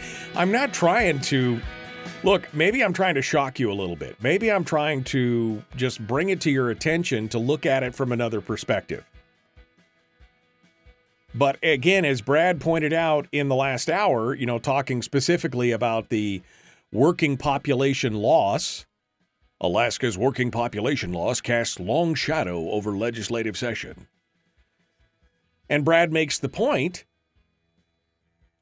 that, you know, in this case, everybody then takes those numbers and tries to say, well, the reason that people are leaving is because of X. It's because of high energy costs. It's because of the lack of investment in schools, which, oh my God, that's a whole show in and of itself. It's because of the fact that we don't have a we don't have a pension program for state employees. It's because, because, because. And the, the, the commonality, the single thread that runs through all that is what is the solution? The solution is more government spending. Now, this is a problem that we're facing on the national level as well. No matter what happens at the national level, the answer is Uncle Sugar is always going to bring us the the more money, the more programs, the more the government. Here's the problem. We've got a whole we're working on now what, a second or third generation that's basically being told at this point that government is the solution to any problem. Now, maybe that's a maybe that's a, a painting with a very broad brush, but uh, to me, that's kind of the overarching theme of what we're seeing uh, when I went to high school, which was a million years ago, right? Uh, I mean, what am I? I'm close. We're getting close to. We're getting close to our class reunion here, or, or getting close to our 40 year class reunion, 36 years now or something since I've been in high school. But even then, there was kind of a lot of discussion and lionization of government as how government fixed a lot of these things. Not not as much as what I saw later on, not as much as in some of the school books that I saw when my children were uh, being taught, and now my children's children, my grandchildren, are now being taught. So where are we? We're in the second generation of basically uh, uh of a people of a of a of a, a group of Americans who are basically being told that the government should take care of them from cradle to grave, that it's the government's responsibility to take care of many of these things, and that the answer to any problem is more more, more government spending. M O A R. More government spending. Nobody ever asks the question of, okay, great, where does the money come from? Because at the national level, what's happening right now? Well, they're just printing money out of thin air. They're inflating the dollar. That's where the money's coming from. They're borrowing it. They're bar, you know, they're they're eh, they're they're wreaking monetary havoc, long-term catastrophic monetary havoc on not just America but on the world. And in the state of Alaska, they just basically consume they're like locusts. They consume everything they can and then some. And when the PFD is gone here in the state of Alaska, then what are they going to do? But regardless of what's going on, the answer is always more. I would like to think that Alaskans, especially Alaskans, you know, especially those of us who were born and raised here, those who came from, you know, sturdy stock of the old pioneers and the gold miners. I mean, my my grandmother was born up towards Manley Hot Springs in 1914, 1916. I mean, my, I come from this is, you know, multiple generations of Alaskans. I like to think that we're a little more little more independent-minded, rugged individualists, we can do things our own way kind of people. But we're creating this whole dependency state where if it's not the social safety net, it's making, you know, becoming dependent on government largesse in the business side of the world. And unfortunately, that's not sustainable. It's just not. It's just not sustainable. But I mean, that's where we are. And those are the people that we keep sending back to our legislature time and time and time again. And we've changed out. I mean, going back to the Charter of Changes, uh, I mean, I I love the. It, don't don't get me wrong. I love the idea of the Charter of Changes. Whoops, wrong one. I love the idea of the Charter of Changes of you know changing the players changing the changing the venue changing the rules. I love all that idea but we've already started that. We've changed out something like 30% of the uh, of the of the of the legislators there. And yet we continue to have the same problems. So maybe it's not just change the play. Maybe that doesn't have as big an effect as i had hoped when i wrote this up 4 years ago or whatever We've changed some of the rules. I mean, we've got we brought out the fact that the binding caucus is so bad, but we haven't really changed the rest of the rules. Changing the venue is, I mean, I just don't even know if that's ever going to happen. I just don't know if we'll ever be able to hold legislative sessions and be part of it here on the road system. I just, I don't know if that's ever going to occur. But I think, you know, you need to look in you need to look at your own kids, or in, in some cases, your grandkids. And you need to sit down and have a conversation with them, especially if they're near the age of majority, to say, look, here's what you've been taught. That government is the answer to every to every problem. But here's the truth. They're not. You are the answer to if there's a problem out there, find a way to fix it. You want to be successful in life? Find a need, fill a need. Find a problem, solve the problem, and make your mark by doing so. But this continual look to go back to government hat in hand and say, please, please, sir, save us from ourselves, does nothing but make us more dependent and in the long run is unsustainable because there's just not enough you know, if because we know that uh, what was the story that I saw the other day? Uh, it was Reason, and they were talking about the amount of taxes that were being taken um, and then passed back. It was basically you weren't robbing Peter to pay Paul, you were robbing Peter to pay Peter. Where people were getting taxes taken out and then they were receiving those taxes back in the form of revenues or subsidies or other things. And they said, but the problem is, of course, is that there's a cost to administering all that stuff. So you give $1,000 to the government, you only get $800 back because there was $200 or $300 that had to be taken up in the consumption of that. It's the same problem. Even if it all things being equal, and you just wanted to give your money to government and then they'd give you what you needed to survive, it would always be less because there's always a cost in administering all that stuff. We need to have a fundamental shift in mindset. And I just don't know if there's enough rugged individualists left to swing that tide. I don't. I would hope so. I hope so. I pray so. But I just don't know. Because there's a lot of people out there who are saying, oh, we need this. We need this equality and outcomes, and we need this thing, and you know, we ever we need to have this issue or that issue taken care of, and only government has the scope and size to do it. Of course, they have to take your money to do it, but you know, it's oh, I just don't know if there's enough in the mindset to fix that. I I again would like to think so, but I just don't know at this point if it's even possible. It's frustrating. Absolutely frustrating. All right. Um, you know what? We need some positivity here. We need some positivity. So let's uh, let's bring Chris Story on here. Let's go to the break.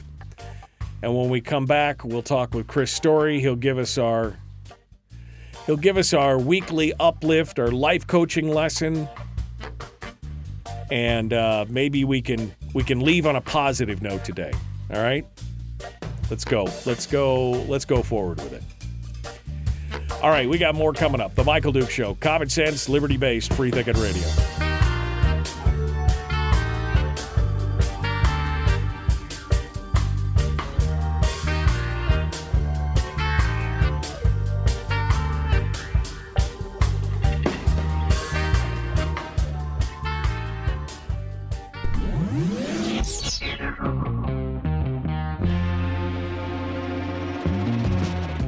Running on 100% pure beard power. Oh, also some coffee.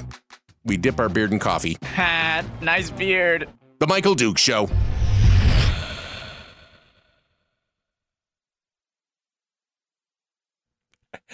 You guys are as rosy as I am.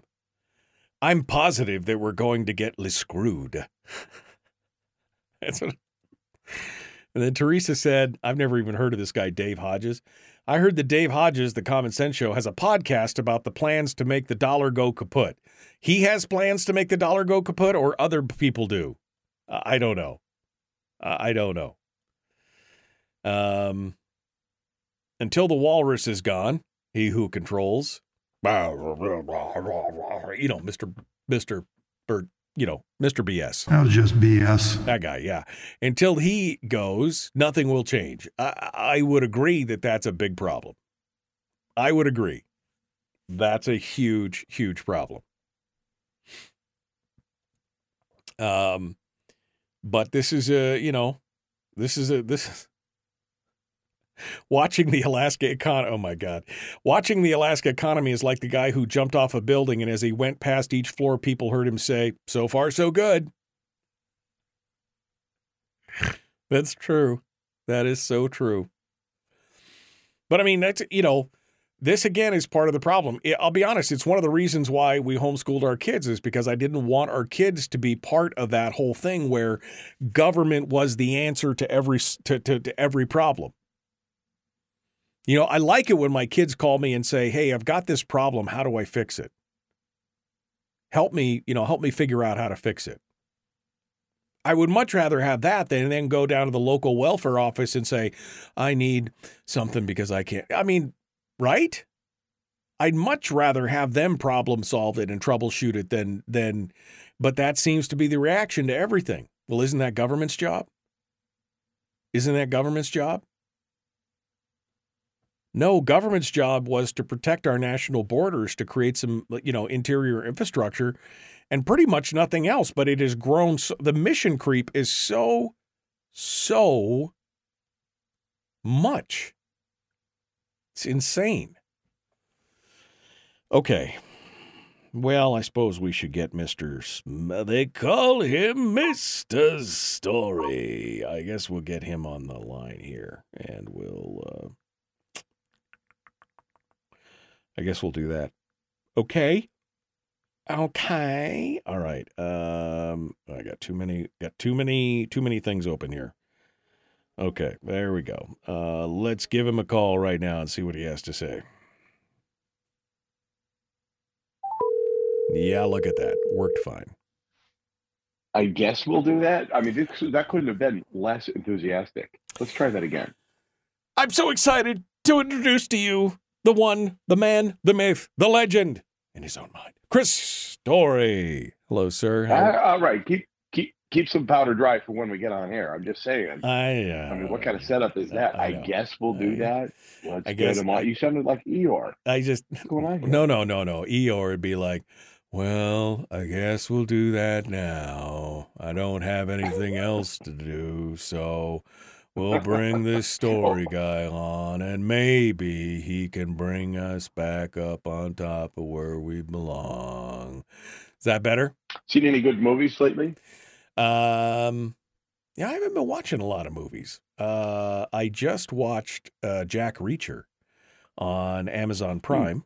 That was good. Um, oh, season season two or season, one? Or? Season two. Season two. Which unfortunately I did not like as much as season one. Season one was better. Um, I actually Agreed. Agreed. I actually went back and watched a couple episodes of season one because I'm like, I think I like season one better. And then I watched the first two episodes of season one and said, Oh yeah. oh yeah. But you know, Mhm. it's it's good. Yeah. It's good, clean entertainment. It's all good, clean violence. Nothing like it. Um, how about Right. you? You watch anything good lately? Yeah, I got to tell you, the Swamp King's daughter was uh, really a surprise here to me because I never never heard of it, never seen a single Yeah. trailer, nothing.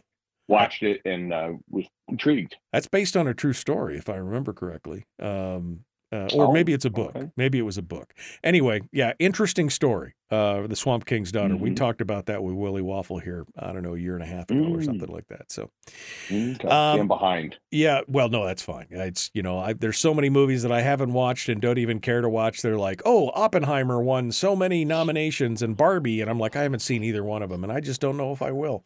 Um, all right, uh, I discovered as I get older, Chris, that I feel like I'm partitioning my time out because I've only got so many hours left. I'm like, do I really want to spend two hours watching Barbie? No. Okay. Um. Anyway, what's uh, what's the story for today? What are we What are we getting? What's the education plan for today? Shadow, without a doubt. Shadow, without a doubt. Is that right? Mm. Did I Did I say that right? Yes. Clever. Yes. All right. Yes, you did, my friend. Yes, Okay. you did. All right. Shadow, without a doubt. We're going to put him back on hold, Mr. Story. Just stay right there. We'll be right back to you. Okay, folks. Uh, like, share, subscribe, ring the bell, do all the stuff. Um, the more you do, the more people will get in here. I don't know. I'm just going to keep saying it every day. I, I stopped saying it for quite a while, but now I'm just going to say it all the time. Like and subscribe. Wherever you are, you can like it, you can subscribe or follow, you can ring the bell, you can do all that stuff. It's what brings more people into the uh, into the show. Here we go.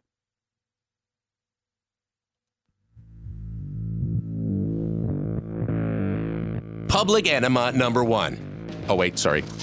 Uh, enemy. Public enemy number one, which uh, makes more sense. On the other hand, he's a little bit of a pain in the uh, Michael Dukes show. I am not, uh, well, maybe a little bit. Uh, all right, uh, we're back. Um, and Chris Story is our guest. I love HomerAlaska.com, the host of On Top of the World Radio. Uh, he's the author of the book The Backyard Millionaire. Uh, he's got the guy wears a million hats. He's realtor of the millennium or something for the state of Alaska, and uh, he does a little bit of everything. Um, and today uh, he's going to, to give us a little bit of life coaching and uplift uh, with uh, the idea and the theme of shadow without a doubt. Which uh, what? I just that doesn't seem like a complete sentence, but we'll let him explain it. Good morning, Mister Story, sir. Well, you've you've heard of Pat Bet David, I assume, affectionately known on the internet as PBD. I what? No. PBD. PDB? No, PDB. PBD. Bet David. He was asked. Trust me, he sold his business recently for a couple hundred million dollars. He was a uh, in the insurance business. He's moved into the entertainment slash uh, news business. Anyway, he was asked recently in London during an interview what he- advice he'd give to anybody wanting to start a business. And he said something that I think is pretty fascinating because this word keeps coming up in my life. And when I hear or read a word or it just keeps coming up, I pay attention to it. It means something. He said, I would shadow a leader in that business for 18 to 36 months. And I thought that's that's absolutely fascinating advice in this day and age. He didn't talk about learning. Uh, he didn't talk about going out and getting into crypto. He didn't talk about going to your banker immediately and going into debt or getting the lines of credit secured or on. He didn't talk about any of that. He said, find something you want to do and shadow the leader in that business. And again, I think that's incredible advice because before you borrow a single dollar, borrow somebody else's expertise, experience, follow, shadow them, do as they do, or learn what you'd never do and learn from their success, but maybe also learn from behind the scenes exactly what you do differently. And I'll give you an example of this in my own life. Uh, in real estate, I shadowed a, a magnate. I shadowed somebody who was arguably one of the most successful people you've ever met in real estate. He started his empire, by the way, at age 55. And when I met him, he was in his early 80s. He owned nearly 2,000 apartment units, motels, restaurants, and much more. And we shadowed him. We had an opportunity to manage a building he owned, and we exchanged our time for rent. So the rent was covered, but also we exchanged our time for learning and shadowing him for years. We did that for seven years, uh, several years longer than we ever thought we would have, and probably beyond what we needed to. Because at some point, we, you know, we had what we were going to take away from that relationship, and it just became comfortable. So we stayed a little longer than probably necessary, but we learned so much. We considered that like almost a PhD in property management, acquisition, real estate valuation, people, human behavior, psychology. It was fascinating. And we learned a great deal about what we'd not do once we owned our own properties and how we would treat people or not treat people. So, shadow, without a doubt, shadow somebody doing something that is what you would like to do. Because when you're done shadowing, if you follow PBD's advice, go 18, 36 months, you may find in there you want to swerve. You want to get away from that. You realize that's not for me. I Right, thought right. being a lawyer, I thought being a lawyer was like what I saw on LA Law. Did you say liar? really Did you say did you say liar or lawyer? It's a combination. Lawyer. If you say it lawyer, like you're in the South, you can kind of work in that affectation. Liar, liar. hmm Liar. You thought being But a lawyer was about. you thought that was the end all be all? You wanted to be a lawyer at one point? Yes. Oh, yeah. Much of my childhood, I thought that for sure I was going to enter law. And, of course, if you actually shadowed a lawyer, paperwork, oh my goodness, paperwork and research, and it's boring. It's absolutely boring. A few, a few lawyers, of course, make their living in the courtroom and, and uh, are, are stage performers as much as they are anything else. But the reality is, if you shadow somebody doing something that you'd like to do, you're going to be far better off than even probably uh, most university educations. the pro I guess I I would agree with that because you know they always say you know the the old adage is experience is the best teacher they never tell you the other half of that which is especially if it's somebody else's experience right if I see somebody put their hand on a hot stove I know not to put my hand on that hot stove and I didn't even have to go through the pain so experience is the best teacher especially when it's somebody else's experience but I guess my question is and this is just a practical question this is the first thing that came to mind when you were talking about that is how do I go if I'm going to go into business, a business, whatever it is, making widgets or whatever? How do I go to the widget king and say I'd like to shadow you for 12 to 18 months? I gave notice. I called the owner of the apartment building and said, Your manager is an alcoholic. Your manager came to my door drunk and uh, verbally accosted my wife when I was at work. we are moving out effective immediately and we're breaking our lease and I dare you to try to hold me to it.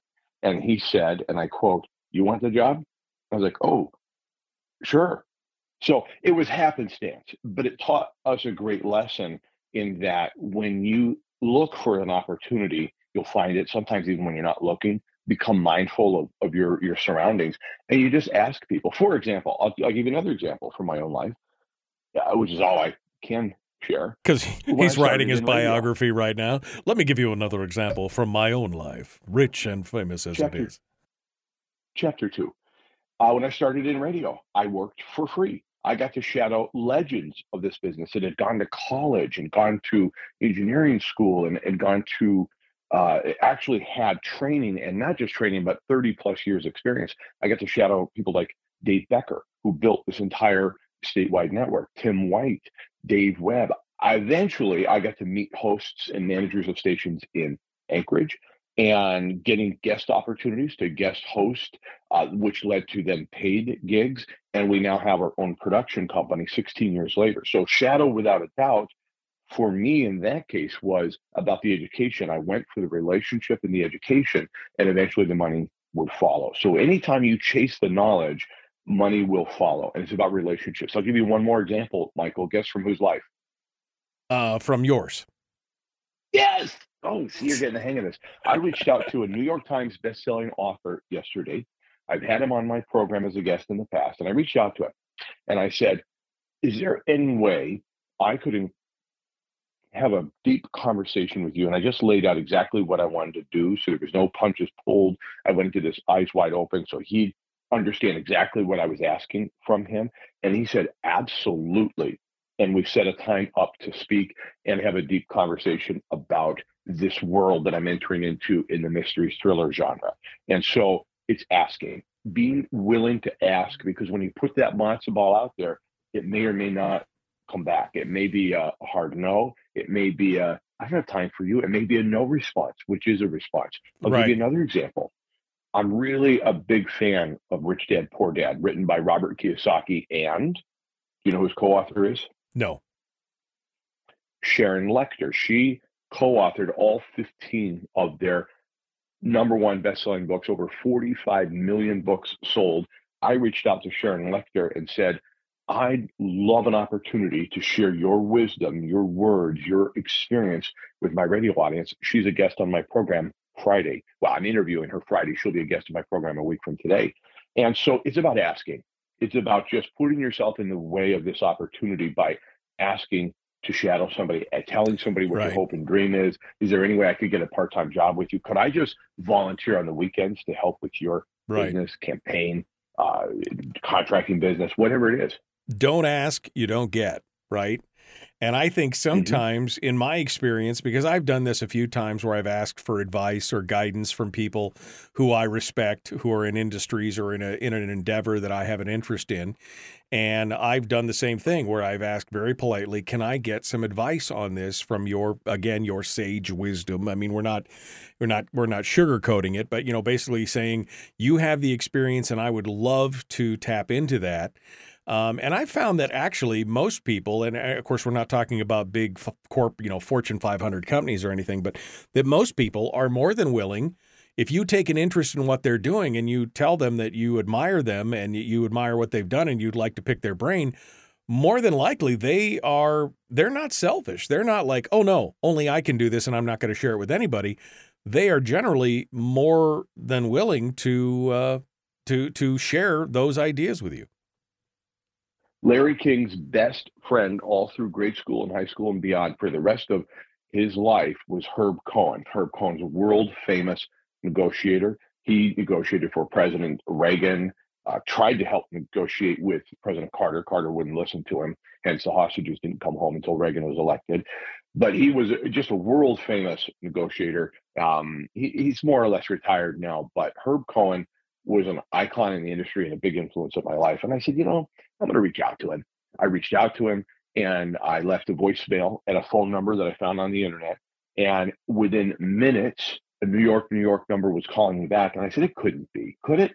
It was the legend himself, Herb Cohen. I went on to interview him two different times simply for having picked up the phone, taken a chance, started by sharing what he's done for me in my life and thanked him profusely, and then just said, if I had an opportunity to speak with you, it would be the honor of my life. And he he accepted. And again, twice we've been uh, sharing time. He gave me over an hour each time simply for having asked and taken the risk. Because when you go to shadow without a doubt, you're risking rejection. Well, as a born salesman, well, trained salesman, but a, a born to sell is what I think I was. I face rejection every single day every single day. This conversation right here, I face rejection from some of your audience who says, man, get back to the politics, would you?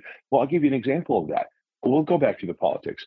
Who would you rather shadow? Who would you rather your next Alaskan governor shadow? Governor Newsom running the official toilet of America? If America had an anus, we all know it'd be California. Okay. would you rather your next governor shadow him or Ron DeSantis? Right. Do as success does. I'd rather they shadow Ron DeSantis. How could we improve upon our own state by simply having somebody willing to go shadow, to go learn from somebody who's already done it and been very successful. I mean, it's again, it's a valid. Uh, I, I, think it's definitely a valid idea. And if you have any inclination of moving into any business or industry or endeavor or starting your own business, I think you could do worse than than making a few phone calls and asking the question. I, again, I think unless it's like I said, some Fortune 500 company that you know has got a million layers of bureaucracy between you and the guy you want to talk to, you'll probably have some success in that. And by the way, I, I was sort of mischaracterizing the quote from Nelson DeMille, who said in one of his books, "If the world had an anus, it would be Yemen." So I, right. I just adopted and co-opted that sentence for uh, for America. I see. You're trying to justify your your crass your crass uh, statement. There. Uh, yeah, I just didn't want to pretend that it was my idea. Yeah. It's a great one. No, it is a great one. Now that you've mentioned it, you know, the next time you could say, as I've always said, uh, or as uh-huh. someone, uh-huh. there's a, there's the, there's the hierarchy, right? The first time you have to quote the person that you're quoting. Oh, as so and so always said. And then the next time it says, as somebody has always said. And the third time you could say, as I's, all, as I've always said. That's, that's the, uh, that's the thing you can do that. Um, all right. Uh, final thoughts, less than 60. Give me, give me your final thoughts here, Chris. Success in any area, any walk of your life is about who you become in the process, not what you get. So if you go to give, you can't help but get. If that's go to give from mentors, people that you want to shadow, become more attractive in the marketplace of ideas and the world, and it will flow back to you. You know, these people have probably all had mentors, and in many ways, they're probably paying it forward. I would imagine that many of these people had mentors that did the same thing for them, even if they don't talk about it uh, I would imagine that that's the case. Uh, Chris Story, thank you, my friend. I appreciate it. Uh, hold the line. We'll be right back to you here just for one quick second at the end. Folks, we're out of time tomorrow. Well, Mike Shower's not going to join us till Thursday, so we'll see what happens tomorrow. It may just be me and you. The Michael Dukes Show, Common Sense Radio.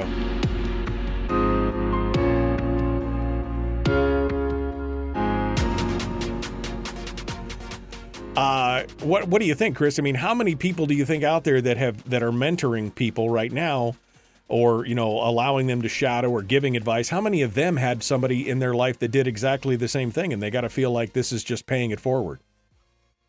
Oh, probably 80% to 98%. And when you quote statistics, it's all about the confidence with which you use in the statement. So I'd say I'd say 98%, Michael, assuredly. Studies show. Studies also, show. You can, you can get a lot of mentorship. I should have said this uh, on air, but I'll say it here to your, your uh, third hour group. Mentorship can come in the form of reading biographies. One of the greatest, I've read several biographies about Abe Lincoln. I think he's one of our most fascinating presidents. I didn't find anything uh, corollary to President Obama's life as as was characterized in 08. I, I just don't see the corollary. However, my favorite biography was written by Dale Carnegie. Yep, the man who would influence and win friends in the 30s. He also wrote a biography of Abraham Lincoln. It's the most human you'll ever see Abe in his life. It's a fascinating, fantastic book. And I feel like Abraham Lincoln at once has sort of been a mentor to me as well, as well as Dale Carnegie in yeah. his works, Napoleon Hill and yeah. James Allen, and go on and on. So bio- yeah. biographies are an incredible way to get mentorship as well. Absolutely. I would agree with that 100%. All right, Mr. Story, thank you so much. I appreciate you coming on board. We'll talk to you again next week. All right, Michael. Take care. Thank you. All right, folks, that's it for today. We're going to peel out of here.